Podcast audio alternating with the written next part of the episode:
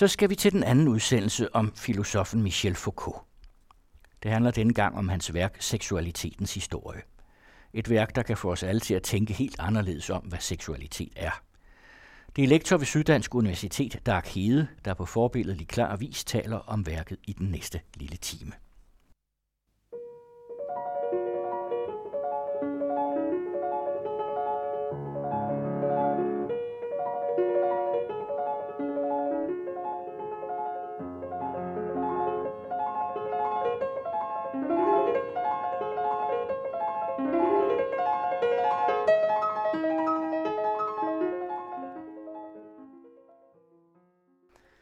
Et af de andre berømte værker i Foucaults forfatterskab, det er det første bind i seksualitetens historie.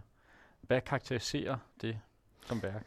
Ja, det er jo så også et rigtig, rigtig spændende værk, og man måske efter overvågning og straf. Overvågning og straf kom i 1975, og så i 1976, der kommer så seksualitetens historie, bind 1, det der hedder Viljen til viden, som på mange måder lægger sig i direkte forlængelse af overvågning og straf. Så det kan være fornuftigt at læse de to, næsten som en form for tvillingebøger. Seksualitetens historie, bind 1, fik ligesom så mange af Foucaults værker, øh, fik det også en enorm receptionshistorie, øh, og det har befordret en lang række nye discipliner. Vi snakkede om galskabens historie fra 1960, som blev antipsykiatrien og galebevægelsens bibel.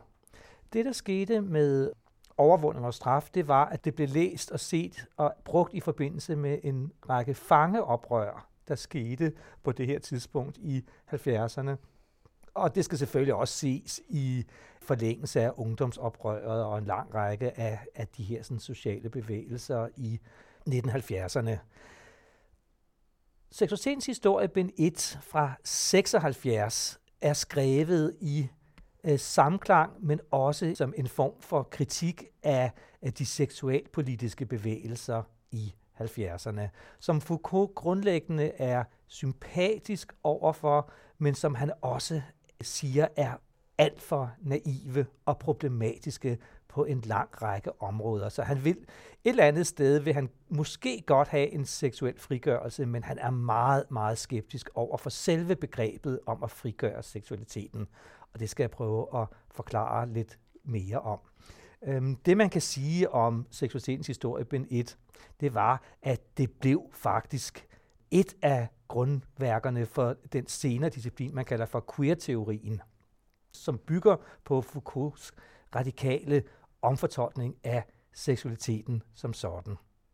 Så vi skal altså være bevidst om, at det her værk er skrevet ind, ja, det skal vi være med alle Foucaults værker, at de er skrevet ind i en konkret historisk og politisk situation, som Foucault på den ene side godt vil analysere og fortolke, men som han i høj grad også vil påvirke.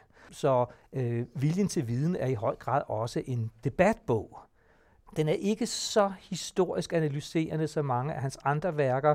Øh, den er først og fremmest øh, begrebsafklarende polemisk. Og det, som den kritiserer, det er først og fremmest vores forestilling om seksualitet.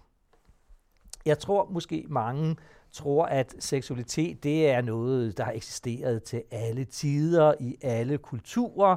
Det kan godt være, at det er blevet fortolket forskelligt, men det er, bygger selvfølgelig grundlæggende set på det samme. Det er noget biologi, noget fysiologi, det er noget reproduktion, og der siger Foucault nej. Så det er altså en af de første kameler, man skal sluge. Foucault siger, at seksualiteten er en moderne opfindelse og konstruktion, der kun går en cirka 200-300 år tilbage i tiden. Hvordan skal det så forstås? Er det så en forestilling om, at mennesker i andre historiske perioder og til andre tider ikke har haft noget kønsliv, eller ikke har foretaget nogen, nogen de samme handlinger, som i hvert fald er en del af det, som vi i dag kobler til seksualitet. Det siger Foucault selvfølgelig, har de det. Men de har ikke haft den begrebsdannelse og den subjektiveringsdisciplinering, som seksualiteten, og, altså vores særlige konstruktion omkring seksualitet, indebærer. Altså, det han forsøger, det er at tage vores begrebs, det her store ideapparat, kaldet seksualitet, holde det ud med to fingre og kigge på det, kan man sige, med magværdiggørende øjne. Altså, hvad nu, hvis det her er en konstruktion? Hvordan er det blevet til, og hvorfor er det blevet til? Det han går i rette med i hele første kapitel, og når I læser seksualitetens historie, og den skal man altså læse, man, det, det, det er fuldstændig pinligt og umuligt i dag at have en mening om seksualitet, eller i hvert fald en kvalificeret mening om seksualitet, hvis man ikke har læst Foucault's seksualitetens historie, Ben 1, Viljen til Viden. Øh, ikke fordi den nødvendigvis er sand, men fordi alle andre har læst den. Altså, så, så det, det er der, den moderne seksualvidenskab starter det han er hans hovedfjende i seksualitetens historie, det er noget, han kalder for repressionshypotesen.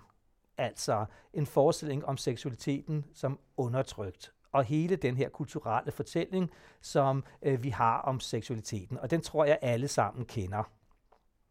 Men jeg vil så reproducere den, så folk kan føle sig trygge og glade et lille stykke tid, og så vil jeg så hive tæppet væk under lytteren, fordi sådan er det overhovedet ikke. Men så hvis vi i dag så for et kort øjeblik kommer lytteren i møde, så kan vi ligesom konstruere den her sådan, myte, vi alle sammen kan blive enige om, eller alle dem, der endnu ikke har læst Foucault, øh, stadigvæk tror på. Så øh, hvis vi skal have et overordnet projekt med udsendelsen i dag, så er det, at vi skal blive postseksuelle. Hvis vi så kigger på den her sådan, repressionshypotetiske myte, som alle dem, som endnu ikke kender Foucault, altså stadigvæk deler, så er det det her, som vi alle sammen tror, vi ved om seksualiteten, nemlig at den først og fremmest er, er den noget godt. Det kan vi alle sammen blive enige om. Den er positiv, men den er også meget besværlig, den er meget kompleks, øh, vi ved godt, den kan blive årsag til alt muligt. Altså, vi ved fra Freud, at den kan være pankausal. Vi ved alle sammen, at hvis øh, buschaufføren vrisser af os om morgenen, så kigger vi på ham, og så tænker vi, nå, det er nok noget med konen. Den har vi lige luret.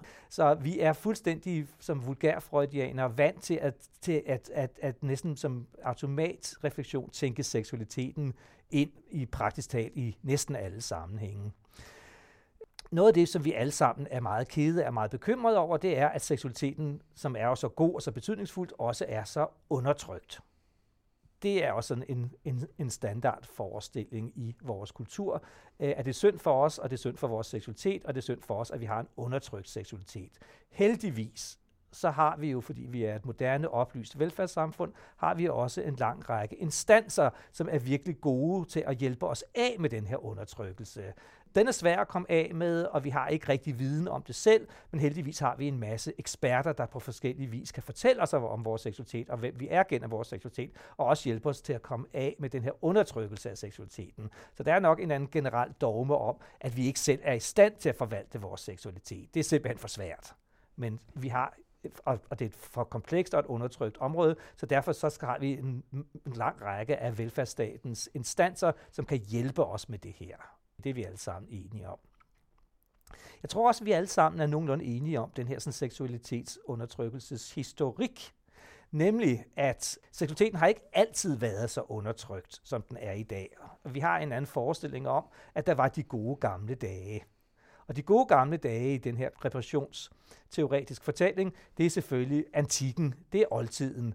Det er den liderlige oldtid, det er de friske grækere og de frække romere, og vi kender et eller andet om dekadence der og så videre. Det, det, der var liv og glade dage. Og så har vi også en historisk skurk, og det er det, som vi så kalder den jødisk kristne kulturarv. Altså det begyndte at gå galt især med kristendommens indførelse. Der begyndte det at gå galt. Det blev værre og værre med kristendommens mistro til kødet, til kroppen, til seksualiteten, til driften, til begæret. Og øh, den mistro, den kulturelle mistro og undertrykkelse forsvandt ikke i takt med, at kristendommen fik mindre indflydelse. Tværtimod, at det moderne kapitalistiske samfund videreførte den her mistro til seksualiteten, og vi har en forsætning, det tror jeg, vi alle sammen ved, hvornår stod det aller værst til i seksualitetens kulturhistorie, hvornår var undertrykkelsen allermest intens. Det var den i 1800-tallet, og vi har den berømte engelske dronning, som har sat navn på seksualitetens aller mørkeste periode, nemlig viktorianismen.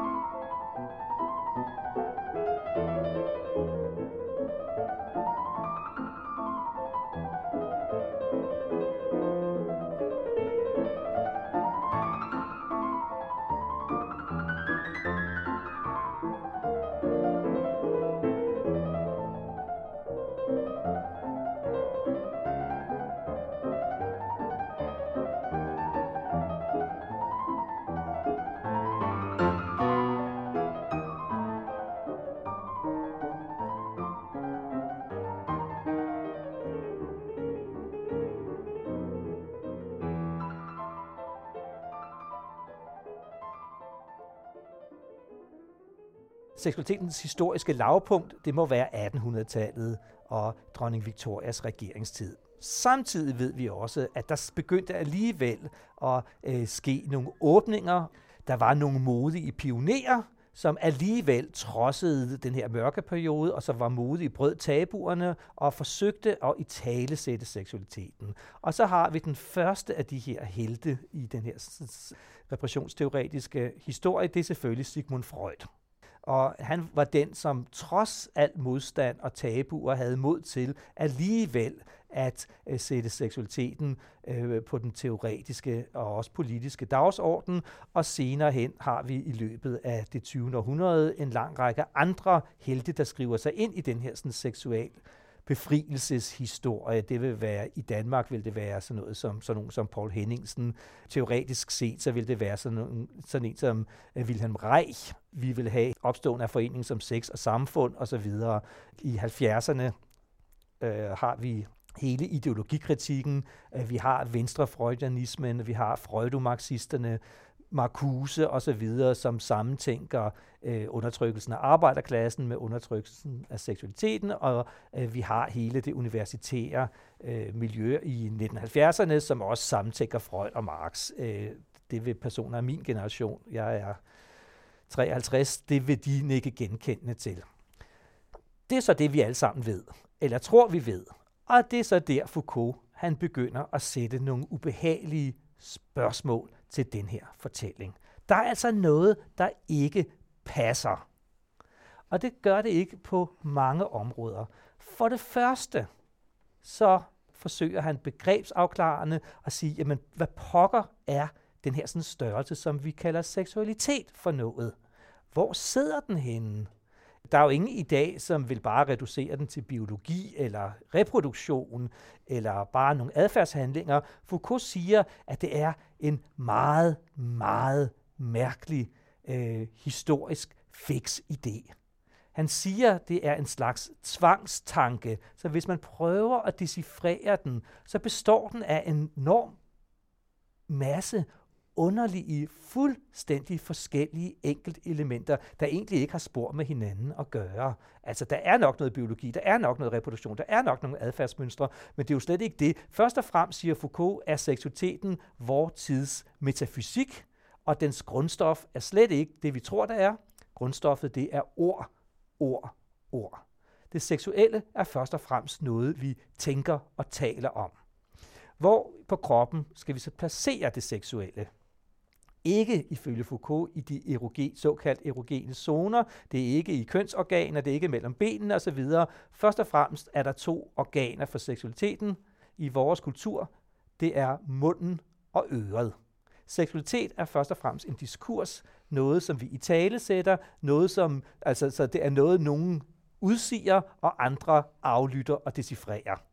Foucault siger, at vi lever i de talende køns kultur. Han siger, at Freud var slet ikke den mest originale pionertænker, han var bare sin tidsalders mest berømte øre. Og så kommer vi så til, hans, til Foucaults kritik af repressionsteoretikernes historiefremstilling. Vi er vant til at tro viktorianismen som den periode, hvor seksualiteten var allermest undertrykt der var tabuer, der var fortielser. Øh, vi kender alle sammen dronning Victorias berømte diktum om, at we are not amused, og øh, vi vil ikke tale om det. Og når hun så siger det, øh, så ved alle, at det selvfølgelig må være det seksuelle. Der siger Foucault, der er noget mærkeligt her.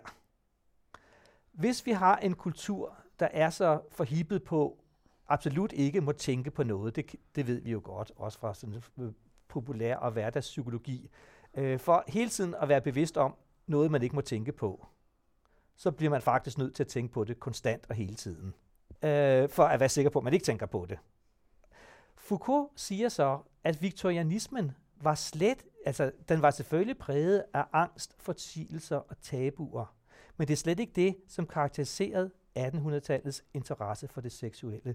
Han siger først og fremmest, at den var fuldstændig gennemfokuseret på alt, hvad der havde med seksualitet at gøre. Fordi at hvis vi ser på det videnskabeligt, så i det tidsalder, der til synlædende var seksualitetens mørketid, har vi en eksplosion af psykologisk, biologisk, medicinsk litteratur om det seksuelle. Godt nok er det meget blufærdigt og meget bekymret og består af en masse omskrivninger osv., men vi har en diskursiv eksplosion af litteratur om det, det seksuelle, så noget passer simpelthen ikke. Man har aldrig været så interesseret og nysgerrig og fascineret af, af den her fikse idé om det seksuelle som i viktorianismen. Når vi så går og tror, at det vi i dag gør i det 21. århundrede, er, at vi gør op med viktorianismen, så er det kun delvis rigtigt. I virkeligheden går vi i høj grad i viktorianismens fodspor. Det kan godt være, at alt det, som viktorianismen sagde, det var forkert og negativt, at vi i dag siger, at det er rigtigt og positivt. Men der, hvor vi er fuldstændige aftagere af dronning Victoria, og hvor vi virkelig er dronning Victorias tipoldebørn, det er i vores enorme fokusering på det seksuelle. Vi er lige så bekymrede om det seksuelle, som dronning Victoria var. Og vi er lige så overbevist om dets enorme betydning. Jeg kan give et eksempel. I slutningen af 1800-tallet og i begyndelsen af forrige århundrede var man utrolig bekymret for børnene. Man var utrolig bekymret for børnenes seksualitet, og man var utrolig bekymret for, når de unge masturberede der var et redselskatalog om alt, hvad der kunne ske øh, af dårligdomme, når især den unge dreng masturberede. Ikke? I, vi kender dem alle sammen. Vi, vi kender Olfert Ricards anbefalinger af kolde styrtebade. Øh, vi ved, hvordan at onani, og det troede hos Andersen på, og måske var det også rigtigt, det hans tilfælde, at det fører til sindssyge, at det fører til rygmavstagering, at, at, at den unge dreng, den bliver, han bliver bleg, han bliver uproduktiv, han bliver ufrugtbar, øh, hans ryggrad syner hen, øh, han visner, øh, og han kan aldrig blive fuldvoksen osv. Altså lavede man maskinerier, hvor man nærmest lagde, dem, lagde drengene i håndjern, eller man bandt hænderne til sengestolpen, for at sørge for, at de ikke onanerede. Det er selvfølgelig banalt, men sådan et maskineri er selvfølgelig også en enorm begærsintensivering. Fordi hvad vil der, der ske den ene dag, drengen kunne fik sin højre hånd ud af den her lykke? Ja, så spilder han selvfølgelig ikke tiden. Det er åbenlyst. I dag synes vi, det er fuldstændig til grin, og vi synes, det er forfærdeligt, og vi synes, det er ikke dyreplageri, men menneskeplageri, og, og det er mishandling af, af børnene. Og hvad gør vi i dag? Vi er lige så bekymrede om måske de unge drenge onanerer. Men vi sørger for at spørge helt anderledes til Du ved jo godt, du endelig gerne må det der. Ikke? Og det er lige før, at, at vi, vi siger, Nå Peter, har du husket at masturbere? Og så videre. Øhm, så vi har må- måske den samme fokus på det seksuelle, bare med omvendt fortegn. Så det Foucault siger, med den her sådan, altså, og, det, og sådan starter han viljen til viden. Så hvis I læser den og, den, og man skal altså læse den, så skal man så vide, at hele første kapitel er dybt ironisk. Der øh, reproducerer han repressionsteoretikernes historieforestilling og øh, begrebsdannelse om det seksuelle, som hele resten af bogen så gør op med, eller stiller en lang række spørgsmålstegn ved. Nu skal I ikke tro, at det er sådan, at Foucault bare siger, at seksualiteten ikke er undertrykt. Så enkelt er det overhovedet ikke. Øh, men han problematiserer hele repressionsforestillingen, og han problematiserer hele forestillingen om seksualiteten som en undertrykt essens.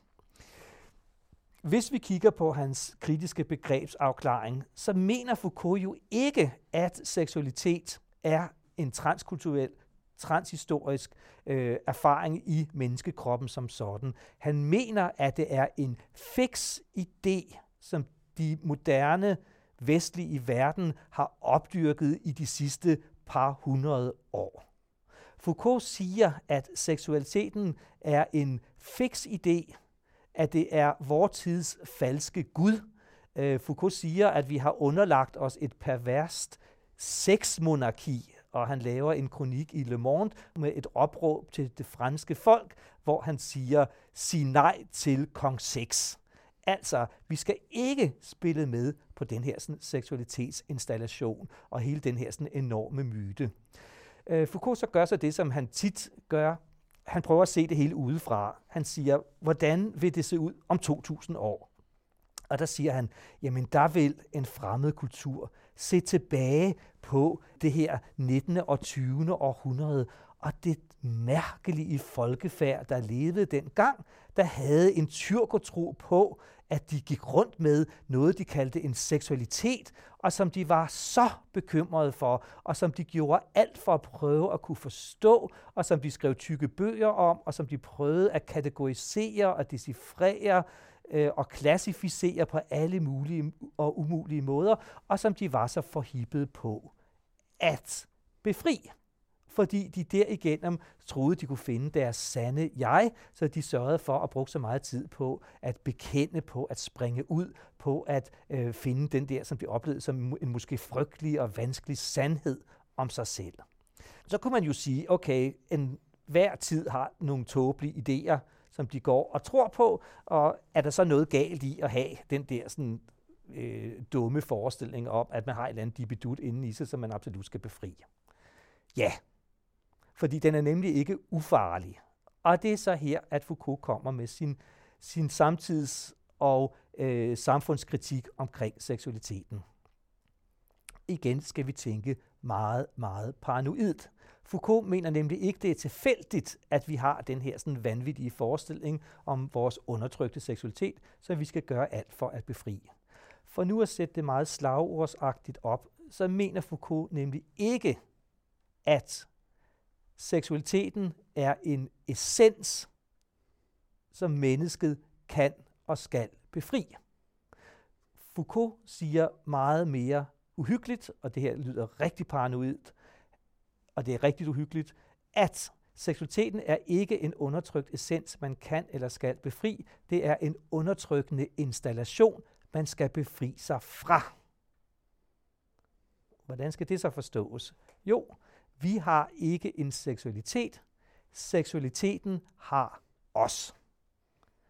Altså, vi er ofre for en seksualitetsinstallering, som vi godtroende indoptager i os og tror er vores inderste hemmelighed og sandhedskerne. Og det er jo utrolig smart, hvis det er noget, som biomagten selv har implanteret i os og får os til at sluge som et fremmedlæme. Hvis vi tænker tilbage på Benthams Panopticon-model, så handlede det jo derom, at man øh, i panoptikonet indoptager fangevogteren, overvågningen og disciplineringen som instans i ens psykiske apparat, og derved bliver både sit eget fængsel, sin egen fange og sin egen fangevogter i en og samme krop. Og det sparer selvfølgelig øh, samfundet og øh, biomagten for enormt mange konkrete fangevogtere.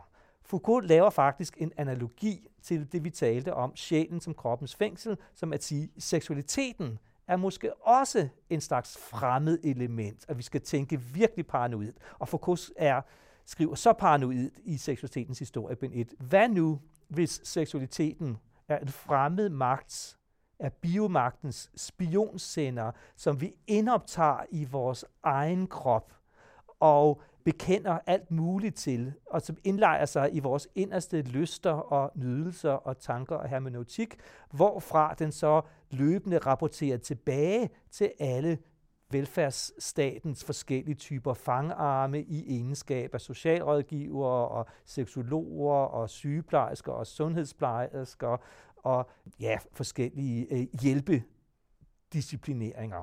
Så det er ikke nogen ufarlig spøj, vi giver os ind på i de her sådan komplekse spil omkring øh, statsadministration, biomagt, lyster, begær og de her øh, benhårde sandhedsspil, vi begiver os ind på. Så Foucault skriver altså midt i den her sådan, såkaldte seksuelle revolution og siger, pas nu på, der er måske ikke noget som helst revolutionerende ved seksualiteten.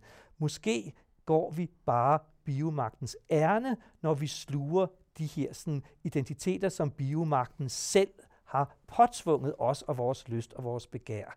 Måske skal vi slet ikke gå ind på medicinen, psykiatrien og seksologiens klassifikatoriske spil. Måske skal vi holde op vi skal passe på at springe så meget ud og at bekende osv., fordi i virkeligheden går vi måske magtens ærne. Og det magtens lumske, subtile spil, det er, at den bilder os ind, at den er imod seksualiteten, og vi kæmper imod magten, når vi befrier vores seksualitet, hvor det vi måske i virkeligheden gør, det er, at vi gør lige præcis det, magten den vil have, fordi vi befrier noget, som magten selv har installeret i os. Så der er grund til at være rigtig, rigtig bekymret. Hvis vi skal tage nogle aktuelle eksempler, så kan man sige, seksualiteten er jo samfundsadministrativt, er jo også en måde at få samfunds, altså få velfærdssamfundets agenter til at øh, få dem adgang til nogle typiske rum, de ellers aldrig ville få adgang til. Hvordan får sundhedsplejersken, hvordan får pædagogen, hvordan får socialrådgiveren adgang til, hvad der foregår i det inderste kernefamiliære rum, for eksempel i relationen mellem børn og voksne. Ja, hvis vi skal tage meget, meget paranoide Foucaultske briller på, så vil man sige, det gør de ved opfindelsen af incest og pædofili. Når jeg siger opfindelsen, så mener jeg ikke dermed, at det ikke finder sted som praktikker. Jeg mener, det jeg vil fokusere på, det er, hvad er det for en adgang, vi giver til statsadministrationen og velfærdsstatens magtapparat ved den type debatter. Og det synes jeg er værd at tænke på, fordi hvordan kommer statsmagten ellers med en ung far, der går i bad med sin fireårige datter, hvordan kommer magten med i bad? Jo, det gør det ved at installere, intensivere en række forskninger om, hvad der i hvert fald ikke måske i farens hoved, og måske også i pigens hoved. Øh, det var bare et eksempel. Så hvis vi kigger på den her sådan, seksualitetsinstallations øh, konkrete virkemåder, hvis vi skal sætte lidt kød og blod på det, hvad er det så, der sker fra slutningen af 1800-tallet? Jo, Foucault annoncerer, efter han har lanceret det her første bind, så kan man se på bagsiden, øh, at der er fem områder, som han vil kigge nærmere på i fem følgende bind. Det ene, og, og det vil være en række, hvad skal vi sige, mere fysiske manifestationer, som konsekvenser af den her sådan, seksualitetsinstallation. Og det er en række, blandt andet en række nye mennesketyper, der for første gang ser dagens lys. Altså der er nogle nye persontyper, der er nogle diagnoser, som kommer frem. Og det ene, det ene han undersøger, det, eller vil undersøge, det er det, han kalder for hysteriseringen af kvinden. Altså en meget vigtig del af den her seksualitetsinstallation, det er, når kvinden bliver hysterisk for første gang i historien. Så den hysteriske kvinde er, er, er en figur, han vil lave en historisk genealogi af. Det næste, det er så det uartige barn, altså det her barn, som skal være uskyldigt, men som ikke er det, og hvis gryende seksualitet, øh, det er utrolig vigtigt øh, at tage vare på, også samfundsøkonomisk. Så er der forestillinger om populationer og raser, øh, og det er så hele spørgsmålet om racehygiejne, hvor seksualiteten jo også spiller ind. Hvem må reproducere sig? Den tanke kender vi jo også godt i det danske velfærdssystem. Altså Socialdemokratiet var jo nogle af pionererne. Øh, der var en generel bekymring om, at øh, velfærdsstaten gjorde jo, at personer, der ellers ville være gået under, faktisk overlever, og de kan måske reproducere sig og indvirke dårligt på hele den generelle kvalitet i populationen som sådan. Så det er nogle af de områder. Og så endelig er der en anden persontype, som for første gang ser dagens lys, og det er så ifølge Foucault et helt nyt folkefærd, og det er perversionerne, der bliver læmeligt gjort af perverse individer. Øh, det er homoseksuelle, det er skoptofile, det er pædofile, det er nekrofile, det er automonoseksualister, og der er en lang, lang række nye kategorier, der for første gang ser dagens lys i slutningen af 1800-tallet, øh, altså kan man sige den gryende moderne seksualitets brydningstid, som altså finder sted i senviktorianismen. Det skal vi jo ikke glemme. Det, der sker ifølge Foucault så, er, at for første gang har vi en række persontyper, der bliver pionerer i seksualitetsinstalleringen. Altså på den måde, at de bliver påduttet en seksualitet, der gennemsyrer hele deres identitet, så de næsten ikke er andet end det. Øh, og han bruger så de homoseksuelle som et eksempel. Øh, Foucault siger, at, at den homoseksuelle er født i videnskabshistorisk forstand i 1869. Og hvordan skal det så forstås? Har der ikke eksisteret homoseksuelle før? Nej, siger Foucault, ikke i den her moderne forstand, hvorved at adfærd bemægtiger sig hele kroppen og hele psyken og hele identiteten. Øh, så Foucault siger, at den form for seksuel kategorisering er vældig problematisk. Og hvorfor er den det? Jo, det er fordi, at det er en type identitetsdannelse, der fuldstændig finder sted på magtvidensinstansernes benhårde sandhedsspil. Det er dem, der styrer identiteten. Og det, så, som Foucault så siger her, altså i 1976, det er, at man skal ikke påtage sig de her sådan, seksuelle identiteter. Man skal ikke bekende og stå frem og insistere, hvem man er. Man skal tværtimod nægte, hvem man er. Man skal gøre modstand. Man skal ikke spille med på de her spil. Uh, Foucault, som selv ikke lagde nogen, noget skjult på, at han foretræk mænd, siger, at man skal ikke tage de her sådan, identiteter på sig. Han siger, at homoseksuel begær er noget, der er værd at begære, ikke en særlig type begær, og ikke en identitet.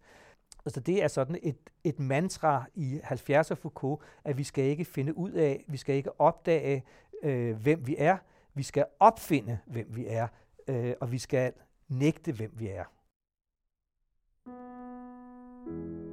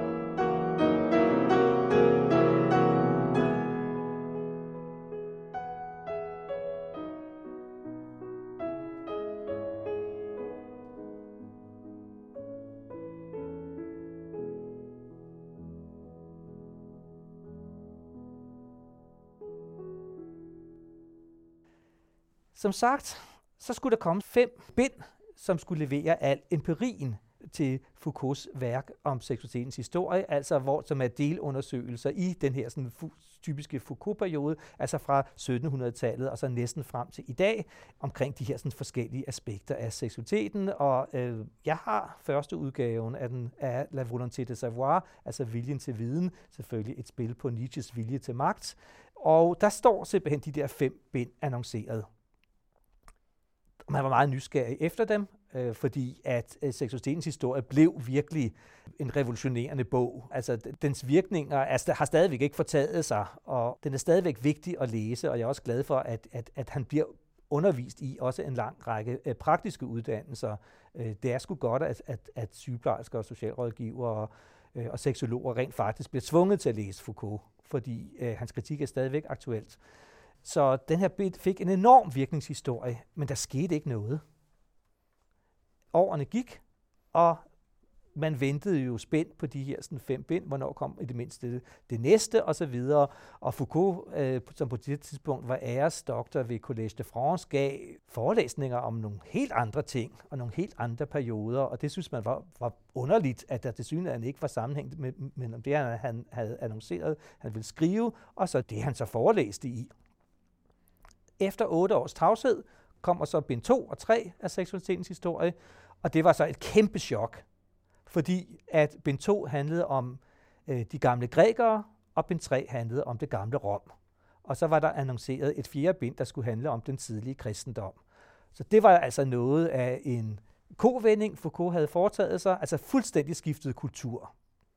Så det bliver han jo nødt til at skrive lidt om i indledningen til anden bind af den ændrede seksualitetshistorie, af den, der hedder Lysage de Plaisir, øh, brugen af nydelserne som altså handler om de gamle grækere. Og der kommer han med nogle ret, en, en lang række vigtige pointer, der også øh, gælder øh, hans filosofi og han, hans, hans arbejde i det hele taget. Af netop den her sådan, bestræbelse på, at han ikke gider fastlåses til et projekt. Han vil ikke være sig selv. Øh, at filosofere er jo ikke at prøve at underbygge det, man allerede har fundet ud af. Øh, man skal prøve hele tiden at se og skrive, øh, for om man kan tænke anderledes, og man kan blive en anden. Altså den her sådan nomadefilosoferen, som går igennem både Foucaults professionelle og hans øh, øh, private liv, at han hele tiden flytter sig, for enhver pris flytte sig. Så han gider ikke nu havde han jo også fyret alt det polemiske, kritiske øh, stof af allerede i øh, indledningsbindet, øh, Viljen til Viden, så han vil se på noget andet. Og han siger også i et interview på, på, på det her tidspunkt, at han synes, sex er kedeligt. Så sex i, i sig selv er ikke interessant. Det er kun interessant i overordnede bestræbelser på at skabe sit eget liv.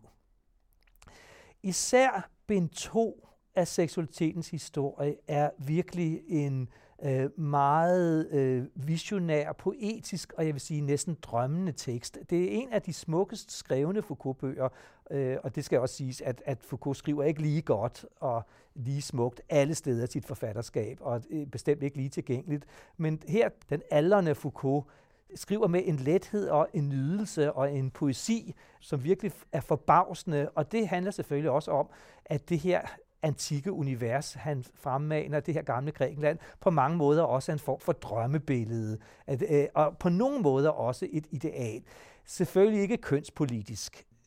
Det gamle Grækenland, som Foucault beskriver på det her tidspunkt, og det er fra omkring fra Platon og så frem til år 0, øh, er, er, er jo et, et, et, et hyperpatriarkalsk samfund, øh, et samfund, der består af en masse uligheder, og det univers, som han beskriver, det er et univers, der består af manualer, leveregler, gode råd. Det er sådan nogle rådgivningstekster øh, for en overklasse af voksne, frie, græske mænd.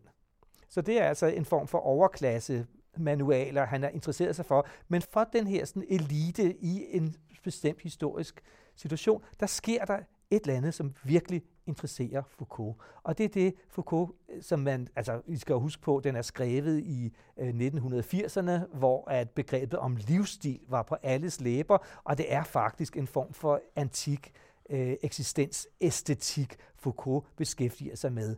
Øh, det er klart, og det er jo også vanvittigt ifølge Foucaults eget univers og logik at kalde den her historie for seksualitetens historie, fordi Foucault har jo netop talt dunder til os, at der ikke har været seksualitet strengt taget, øh, kan man sige, før 1650. Så hvordan kan han sige, at de gamle grækere og de gamle romer, hvordan kan han sige, at det er kapitler i en seksualitetens historie? Øh, det er måske forladet, jeg ved det ikke, men det er i hvert fald ikke konsistent.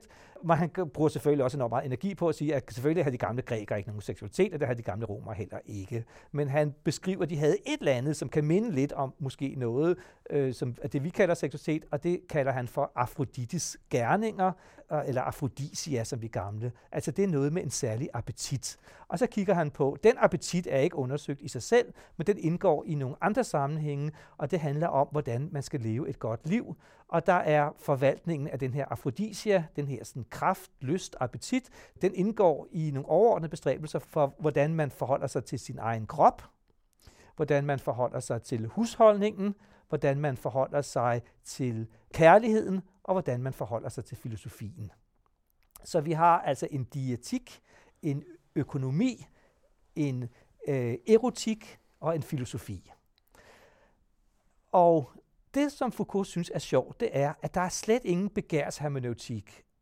Men der er nogle øh, konkrete anvisninger til det, han kalder for l'usage de plaisir, altså brugen af nydelserne. Hvordan bruger man den her sådan, appetit fornuftigt? Og i modsætning til repressionshypotesen, som troede, at, at der var fri seksualitet hos grækerne, så siger nej, sådan, altså, det var der i den forstand, at alt var i princippet tilladt for den her overklasse, men ikke alt var uh, tilrådet. Så det er tale om en række anvisninger til at frivilligt indskrænke denne her appetit for at skabe sig et smukt liv.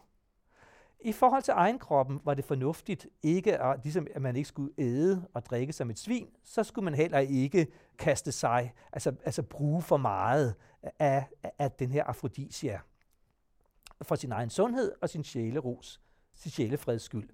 I forhold til husholdningen, så måtte han hvad som helst i princippet.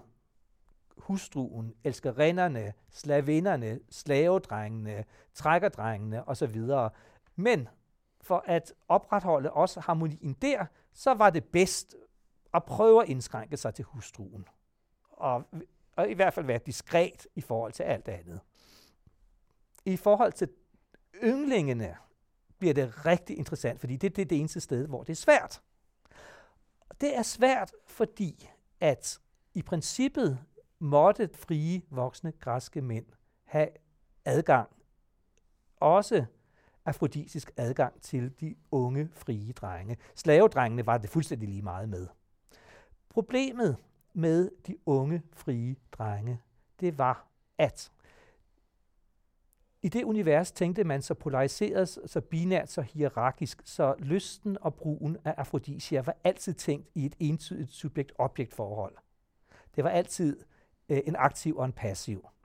Det var ikke noget problem med alle andre persongrupper, Hustruen var selvfølgelig passiv, elskerinden var passiv, den prostituerede var, var passiv, slaverne var passive. Problemet er, at ynglingen risikerede at blive passiv. Og hvorfor er det et problem? Jo, fordi ynglingen er samfundets fremtid. Og ynglingen skulle være det senere suveræne subjekt. Han skulle være herre i husholdningen, herre for egen kroppen, han skulle være herre i det politiske liv. Hvordan kunne han det, hvis han havde været objekt. Løsningen var så det, som Foucault siger, hele det her, den her kurmageripraksis, øh, det han kalder for en særlig erotik, som skulle gælde de unge forholdet og regulere forholdet mellem ynglingen og øh, den voksne mand, altså den elskede og elskeren. Og det synes Foucault er fascinerende, hvordan at man laver den her sådan kurmageripraksis, som så helst skulle nedtone det afrodisiske aspekt i forholdet, og så hæve det op til et højere niveau. Og det er det så, som fører videre til filosofien i kærligheden om øh, øh, sandheden, som er det, elskeren skal indføre den elskede i. Og det skal først og fremmest altså være en pædagogisk relation, og helst ikke en, øh, i hvert fald ikke alt for kødelig relation. Det er ikke udelukket, men det, altså, man vil da nok tale om sublimering, hvis man ville det. Den her sådan, etik er Foucault meget, meget interesseret i, fordi det har intet at gøre med en freudiansk drømmetydning eller en begærshermeneutik. Det er tale om en særlig form for ars erotica, øh, som er fuldstændig fjern fra seksologiens klassifikationsmodeller osv., hvor at en lyst, altså afrodisia, indgår i en overordnet eksistensbestræbelse, som Foucault er meget fascineret af, og som, fakt, som han rent faktisk synes har aktuel relevans, nemlig spørgsmålet om at skabe sit liv til et kunstværk. Så der er faktisk pludselig en praktisk eksistentialistisk dimension i øh, den sene Foucaults, hvad skal man sige, antikke drømmerier, hvis vi skal kalde det sådan.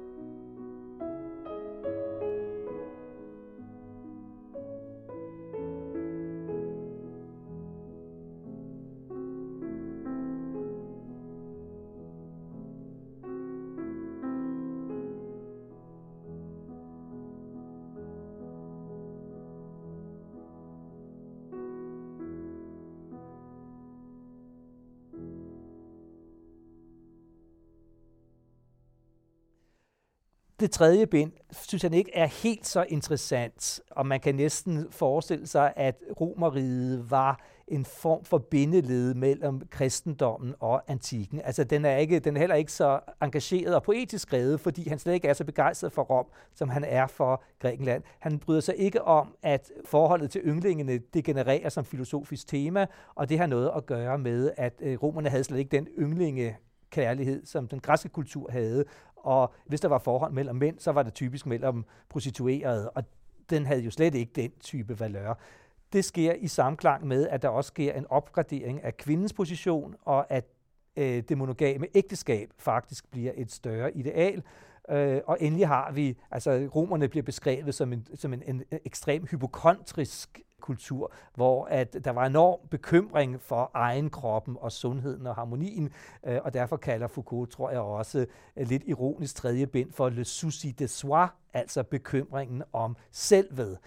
Det fjerde bind, som jo aldrig blev skrevet, det skulle så handle om kristendommen. Og det, der er centralt, tror jeg, det er, at Foucault faktisk ikke opererer med øh, repressionshypotesens rabiate brud mellem øh, antikken og kristendommen, men siger, at det er en meget mere gradvis overgang.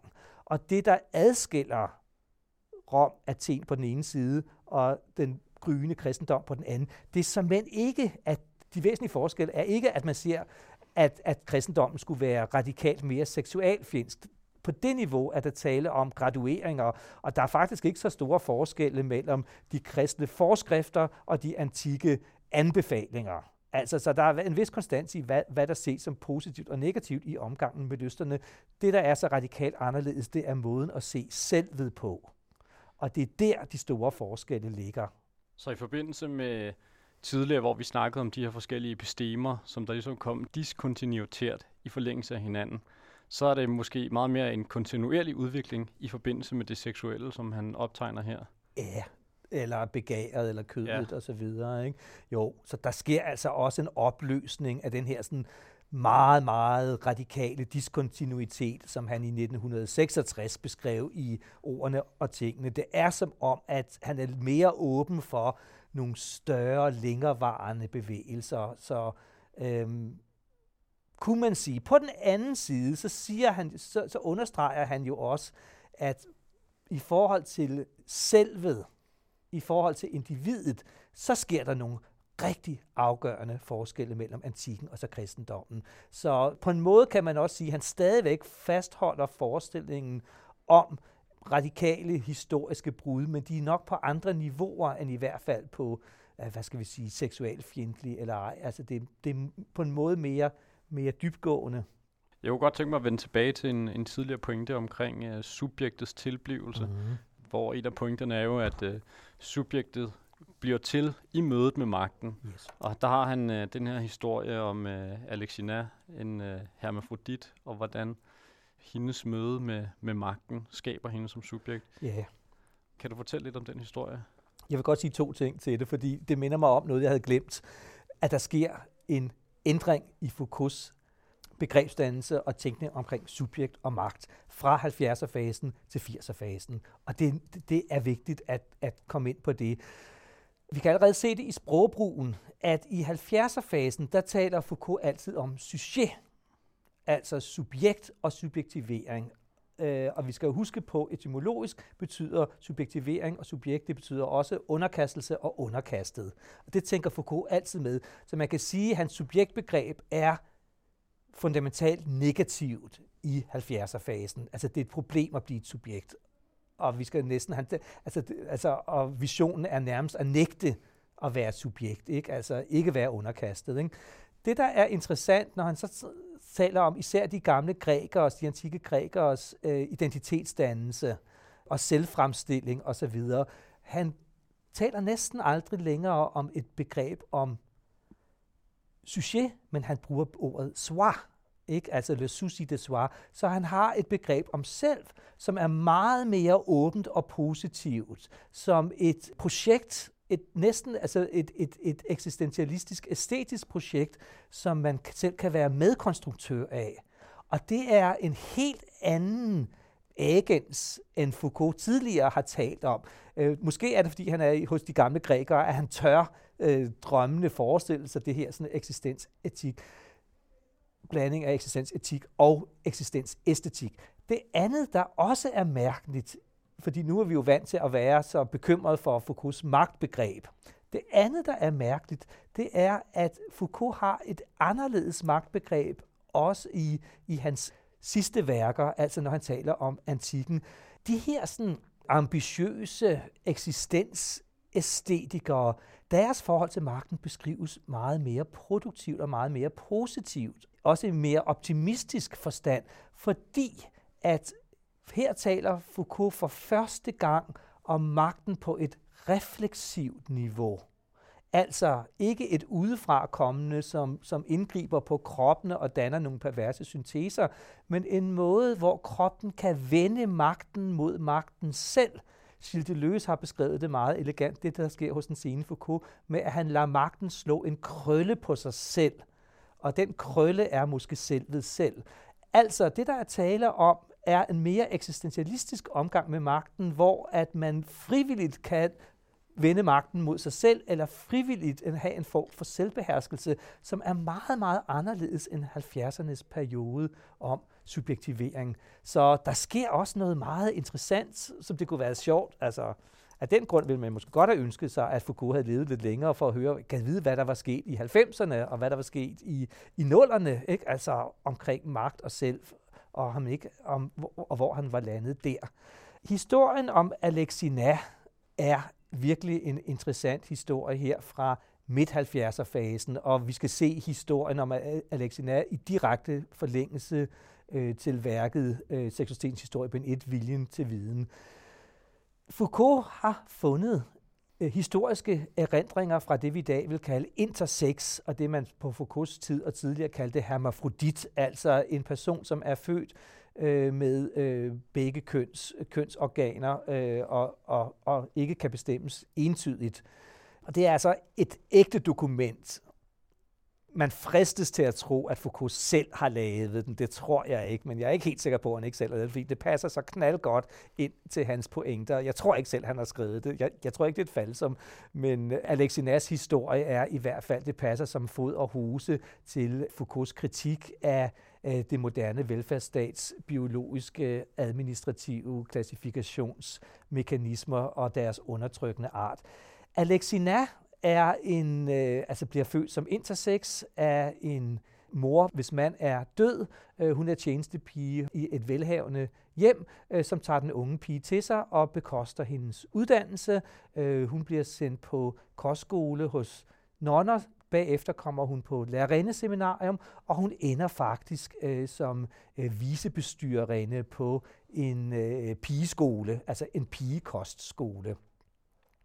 Øh, hun har et intenst kærlighedsliv. Det er meget interessant beskrevet, hvordan at hun har lige præcis en eller anden form for anderledeshed, som gør hende meget attraktiv i de her sådan monoseksuelle miljøer. Foucault beskriver det meget poetisk som, at det er et univers, som kun kender et køn, og derfor ikke noget køn.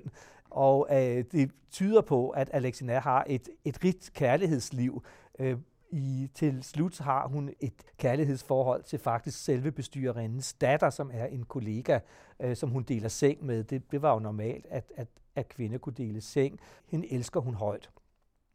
Så vi har altså sådan en før syndefalds øh, uskyldstilstand, og det, det er sådan nogle tilstande, som Foucault elsker. Han bruger dem retorisk meget, meget ofte i sine værker. Han strukturerer dem også sådan. Det svarer lidt til den, den position, som galskaben havde i renaissancen i hans værk om galskabens historie, som også var helt vildt romantiseret, hvad der, der også er blevet kritiseret med rette altså han konstruerer et andet glansbillede for at få syndefaldet så meget, desto tydeligere frem. Det er sådan en typisk retorisk bevægelse, han gør i mange af sine tekster.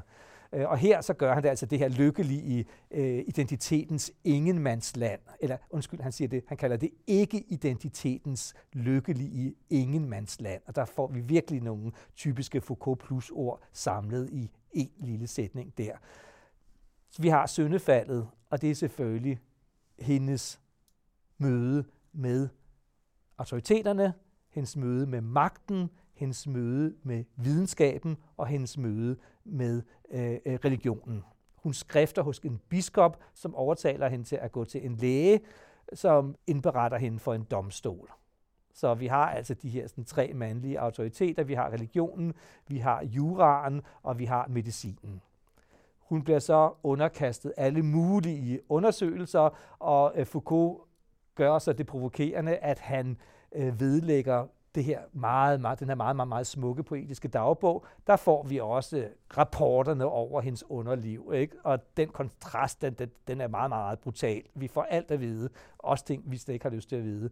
Um, vi får selv obduktionsrapporten er også med, med alle detaljer.